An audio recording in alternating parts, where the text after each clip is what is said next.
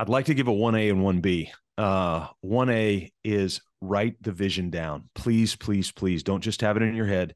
There's an old adage from about 3,500 years ago that says, write the vision down so that those who read it may run.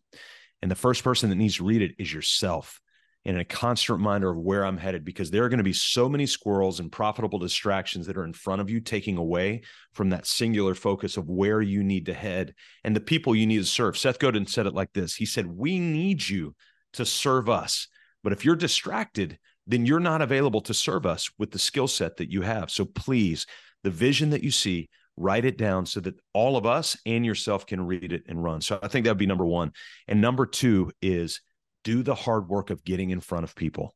Don't try to outsource your marketing from the get-go. Get out in front of people, because there's greater value than just the marketing. You're going to start refining your message and listening to your direct client and customer audience.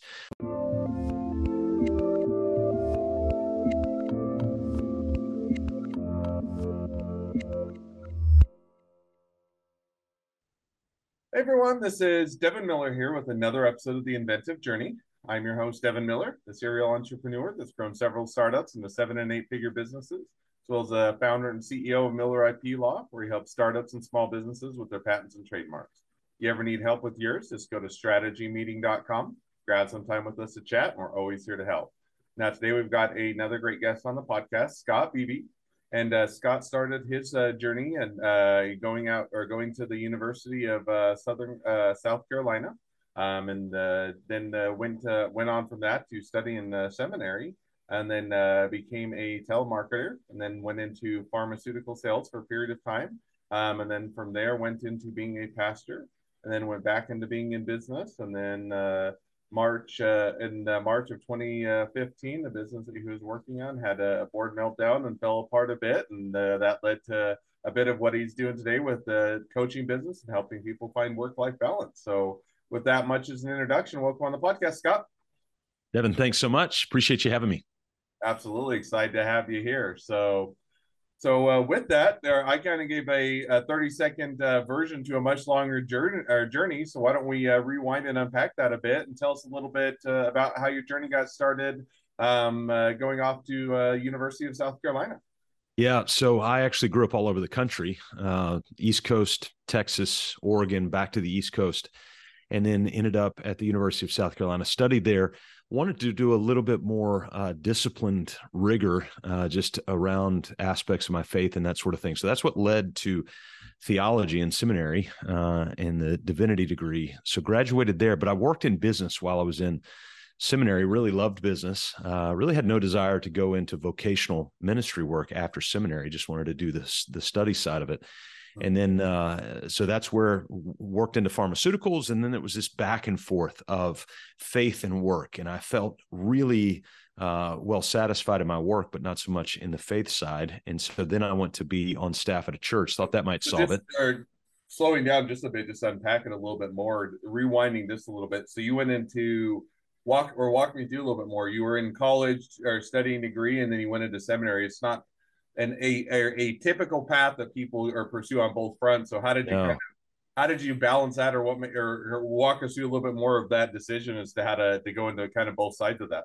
Yeah, fragmented blueprint for sure to get to where I've gotten. I had a mentor at university who just really, really pushed me in growing in my faith. And so I know a lot of the people that I went to seminary with, they were on a sort of a career path as well of vocational ministry. But for me, it was really more of a disciplined study of these things that I had a faith and conviction of things that I just hadn't seen before, obviously.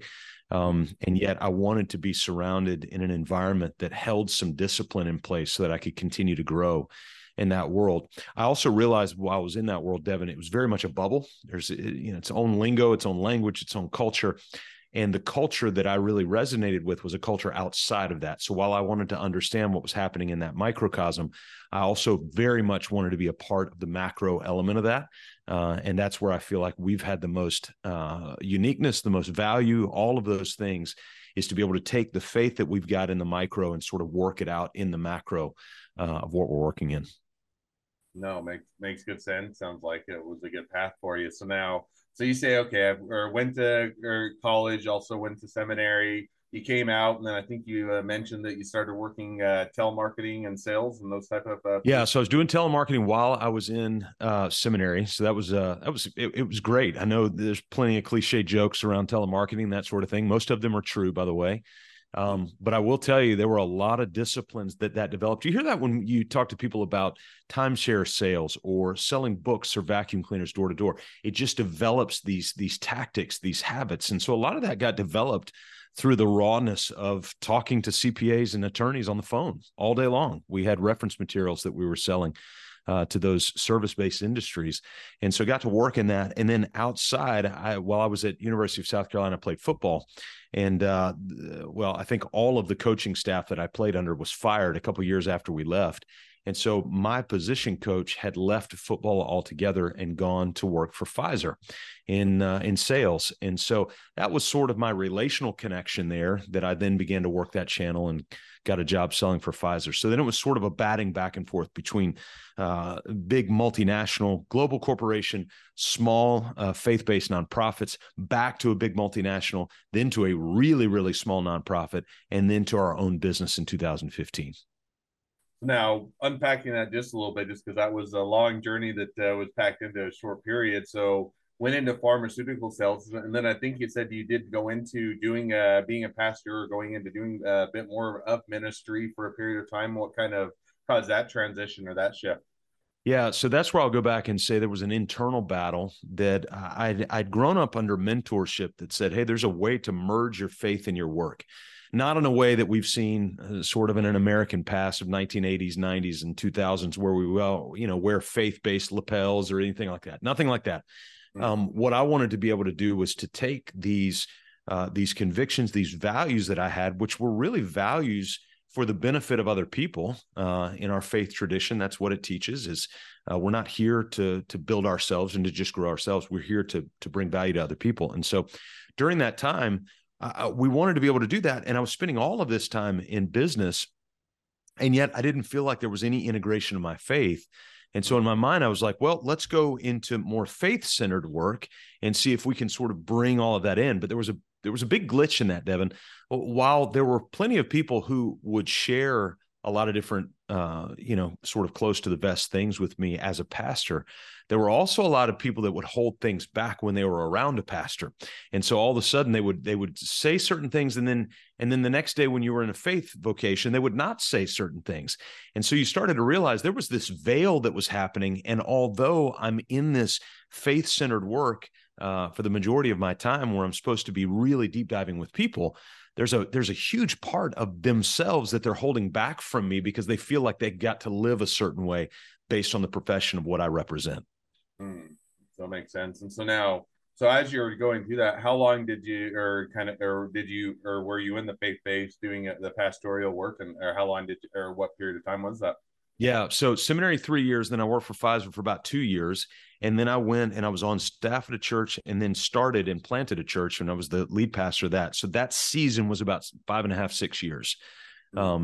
And then once that wrapped up, because about 20% of that work I really enjoyed, about 80% I realized, God, this is not for me, which sounds really crazy. But when we left that in 2007, it then led to a season of going back and working for Pfizer. So I was back with Pfizer for about 6, 7 years doing that. And, this is the time of we're raising kids. We're right in the middle of Little League years and all of those sorts of things. And it's also really important to understand, I did not grow up in the home of an entrepreneur. I grew up in the home of an engineer. And so everything was black and white. Everything was corporate based. So drawing paycheck to where you had fixed income, basically. I mean, you could grow in certain ways with maybe some bonuses, or you could grow with some salary increases or whatever. But fundamentally, this idea of the entrepreneur being able to go generate new income, I didn't grow up in that environment. And so it took me until I was 39 years old to really dive into this world. And quite frankly, Devin, I didn't dive in. I got pushed in or I got pushed out. And then I had to decide what I wanted to be pushed into by being pushed out of. So walk us through, how did you get pushed out, or kind of what was that? I assume that might have been with the company when they had the board knelt down and things fell apart. Yeah. But maybe walk us through a little bit of first what transpired to push out, and then how'd you figure out what you're going to do once that occurred? Yeah. So you got to understand too, small nonprofit organization, about a $500,000, $600,000 annual organization. So very, very small, working both in Nigeria and in the U.S. And so I was U.S. based, but traveling back and forth to Nigeria a lot. And I was the international director directly reporting to the board. And what was happening is there were some board dynamics at play, which I learned a lot about board leadership, by the way, through this whole experience. There were some board dynamics at play where certain messages were being delivered by me as the international director from on the ground to members of the board. And then those messages were not being picked up and then broadcast to the board. And so there was a lot of veiling that was happening. And then there were a couple of situations that happened really outside of my control that a lot of this information started to come out. And these weren't damning things. These were just things that needed to be fixed in the organization. I was starting to do audit work and that sort of thing. And so bringing this, the majority of the board realized, wait a second, we've been in the dark on a lot of these things, not just at the time Scott's been here, but for years. And many of these board members were founding members of the board 10 and 12 years prior, and they were not privy to a lot of this information that they were unaware of. And to be fair, it was 8 of the 9 board members that were unaware. So it was quite the majority. And so what they ended up doing, in a very, very long story made short over a period of months, was they ended up in February 27th of 2015, all resigning. 8 of the 9 board members resigned on the spot that day. And so they came in, they actually brought me back in to their meeting and sought my advice. Hey, what do you think we should do based on this information that we have now? And so we walked through a series of 3 or 4 different options, and none of them were good. And the majority of them, in terms of my position, meant the dissolution of my role at the organization, clearly, because there was a lot of things that I wasn't going to be able to affect based on my role and not being a board member. And so they decided to dissolve my role, and 8 of those 9 folks resigned that day. And so we had a few months of a runway, and that was on a Friday. And Devin, on that Monday, I called 2 of my friends. Both were entrepreneurs, both had businesses locally. And they knew that I was doing a lot of coaching training around my own team and background with Pfizer and all this stuff. And so I called them that next Monday, 3 days later, and I told them I was going to start a business, coaching business owners, and I wanted to coach both of them. And they asked, what was I going to coach on? I said, I don't know. What do you need? And through a series of conversations, I built some vision, mission, values workshop, which is now expanded into our full scope, what we call our installation roadmap. And it's a proprietary process to work business owners through the back end of their business, both their purpose, their process, their people, and their profit. No, it sounds like it was a good journey. Now, Blair, just to dive into that a bit. So when, as things kind of melted down, as you know, kind of had to navigate through that and figure out what you're going to do, how did you come to, okay, I'm going to go into coaching, or that's kind of the next direction, or, you know, kind of what put you or push you in that direction? I've been listening to a guy named Dan Miller. He's got a great podcast. And Dan had always said, if you'd been asked the same question 3 times, you need to think about turning it into a business. And so I was constantly being asked by my friends who are entrepreneurs about insight on running a business. And I'm not quite sure why they would ask me around those sorts of things, because I'd never been an entrepreneur myself, but they knew my background in organizational leadership and with Pfizer and these nonprofits and all that. So I think they were trying to get some perspective. And when that perspective came, I had a dear friend of mine who is an entrepreneur. He's a civil engineer. And he told me this one day, Devin, and it was about a year prior to this. He told me this. He said, Scott, you help me see things I can't see. You help me see things I cannot see. And so that was a little nod to me and a little trigger for me to go, wait a second, I think I do have a skill set here to be able to bring perspective. And lo and behold, I do. I'm not good at much, Devin, but I'm really, really good being able to give perspective to business owners and help them understand the methodology of business. So now how do you, so you take that, okay, you know, people are saying, you're asking the questions, you're able to provide people maybe the insights that, you know, a lot of people overlook or don't realize. Now, how did you take that kind of concept or idea and actually build it into a business, or kind of walk us through a little bit of that process to how you got that started? The good news is the product we deliver is actually the product of building a business. And so I could take the product we're delivering and immediately roll it into my own business to help it grow. So I was sort of taking my advice, working it into my own business, which we still do today. And then as I started to coach business owners through situational things, Devin, I started to understand, wait a second, there's a system. A business is an organism, just like a body is an organism. And a body is broken down. I think it's 11 or 12 different systems, the skeletal, the the cardiovascular. So all of these different systems. And although every human being on earth is fundamentally different, foundationally in terms of systems, we're all the same. We have exactly the same systems. So it helps us to understand that in business, there's got to be a core set of systems. Turns out there's four in this order: marketing, sales, operations, administration. So every business has four of those. And so as we started to uncover what those systems were by doing autopsies of existing businesses, if I could follow the medical metaphor here, then we started to pull those things out and build modules and tools that would be able to support the small business owners between 2 and 50 employees to start building out these systems and really articulating what already exists, documenting those, and then proactively training them over and over and over again to their teams. Now, so it makes perfect sense. And so you start to build out the business, start to get those systems in place, or take your own advice, so to speak, and that as you're building out your own business. Now, walk through kind of over what period of time did it, did you get it in place, and then did it take off and it was a rocket ship and money was raining down from the sky? You were teetering around the verge of bankruptcy, never knowing how you're going to make the next paycheck, or somewhere in the middle, but walk us through a little bit as to how that evolved and how that grew. Yeah. Good news about our business: we're service-based. We have no cost of goods. So every dollar that comes in is a dollar we need to decide what to do with it. And it does not go back out to partners and vendors and subcontractors and that sort of thing. So at least that was one little thing that we had. Also, we made a decision that we were not going to grow this by debt. We were just going to grow it sort of one client at a time. And so we started to maneuver back and forth. Obviously, got to deal with pricing and figure out what that's worth. And so you talk to business owners and just ask them. I would say this, Devin, as we grew, the biggest asset and insight for us was the people we were serving.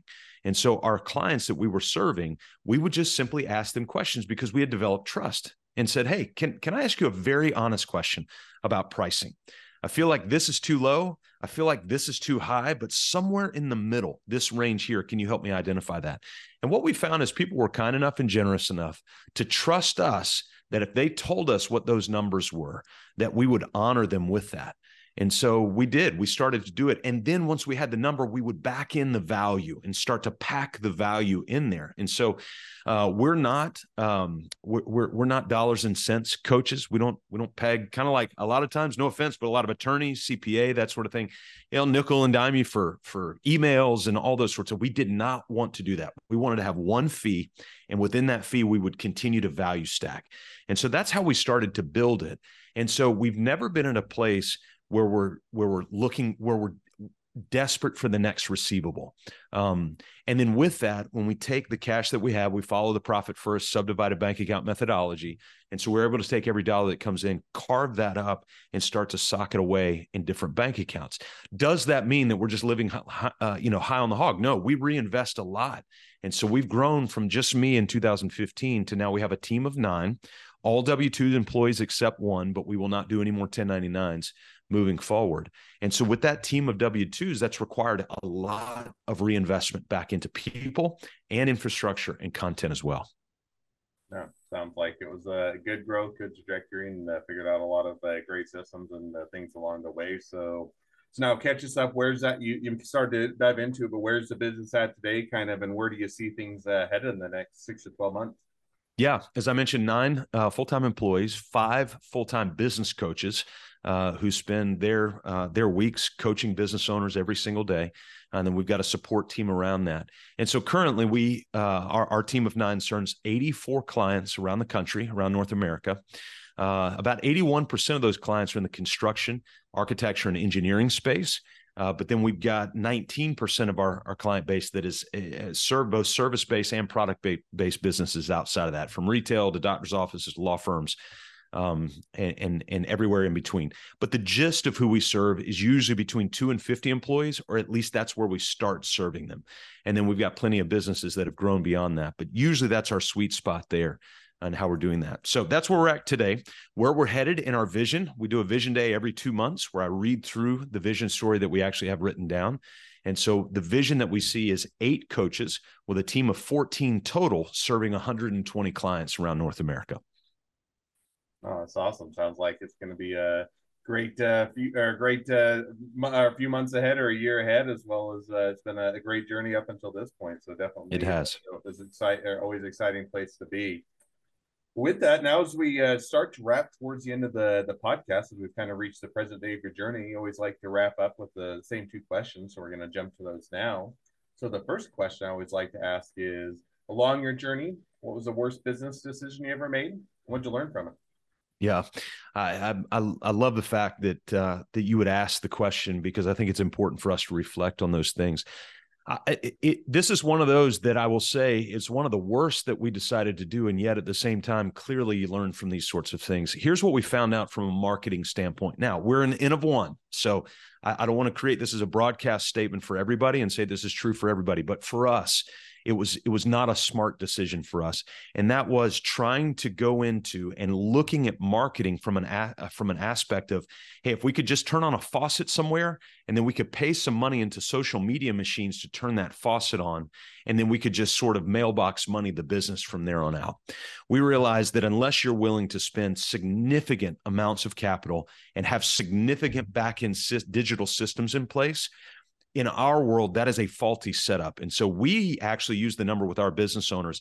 Unless you're willing to spend about $10,000 a month on paid advertising, then it probably shouldn't be your dominant strategy. And our dominant strategy, we've learned over time, is pretty difficult. It's face-to-face, getting on stages in front of real-life people who look just like the people that we want to serve. Speaking engagements, workshops, podcasts, things like this, where we can get in front of people, share our story, share our methodology, and really share true stories of how we've liberated business owners from chaos. So I think we've probably dumped a few thousands of dollars into the paid marketing. For us, it wasn't smart. And so now what we do is we follow a methodology called They Ask, You Answer.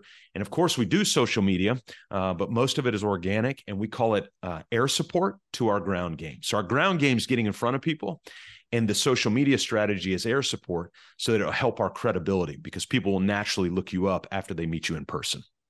No, I think that's definitely a good mistake to learn from. That's a hard one. I think everybody has the idea that you get into paid marketing and it's the secret sauce, and all you have to do is go spend a little bit of ads and everybody will be a wild success. And then you get into that, and sometimes it works great for some businesses and other times it doesn't. And sometimes it works great for one business and not for another. And you can sometimes burn a lot of money there and not have a lot of reward. And other times you get a lot of reward for the spend, and you have to find that balance as to which one is the one that works right for your approach, your industry, and for your business. So I think it's a great, great mistake to learn from. Second question now that I like to ask is, so now if you're talking to somebody that's just getting into a startup or a small business, what'd be the one piece of advice you give them? I'd like to give a 1A and 1B. 1A is write the vision down. Please, please, please don't just have it in your head. There's an old adage from about 3,500 years ago that says, write the vision down so that those who read it may run. And the first person that needs to read it is yourself. And a constant reminder of where I'm headed, because there are going to be so many squirrels and profitable distractions that are in front of you, taking away from that singular focus of where you need to head and the people you need to serve. Seth Godin said it like this. He said, we need you to serve us. But if you're distracted, then you're not available to serve us with the skill set that you have. So please, the vision that you see, write it down so that all of us and yourself can read it and run. So I think that'd be number one. And number two is, do the hard work of getting in front of people. Don't try to outsource your marketing from the get-go. Get out in front of people, because there's greater value than just the marketing. You're going to start refining your message and listening to your direct client and customer audience. So don't try to outsource that at the beginning. You get out, you get in front of people. And then when you've got that vision written down, you've got great clarity on the message that you're refining over and over and over again.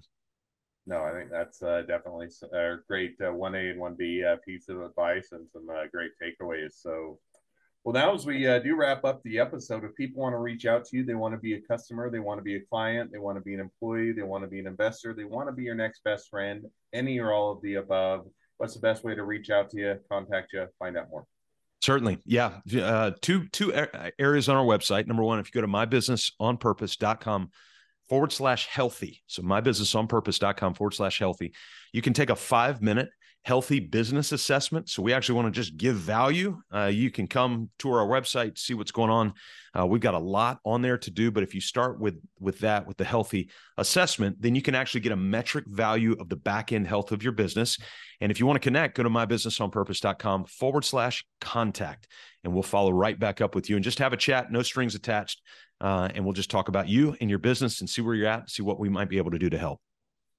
Awesome. Well, I definitely encourage people to reach out or support a great business, make a new connection. If nothing else, make a new best friend. So with that, thank you again, Scott, for coming on the podcast. It's been a fun. It's been a pleasure. Now, for all the other listeners that are out there, if you have your own journey to share and you'd like to be guests on the podcast, we'd love to have you. So just go to inventiveguest.com, apply to be on the show.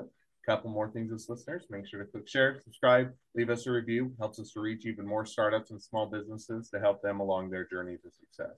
And on that note, if along your journey, you ever need help with patents or trademarks or anything else for your startup, your small business, just go to strategymeeting.com, grab some time with us to chat, and we're always here to help. Well, thank you again, Scott, for coming on the podcast, and wish the next leg of your journey even better than the last. Thanks, Devin.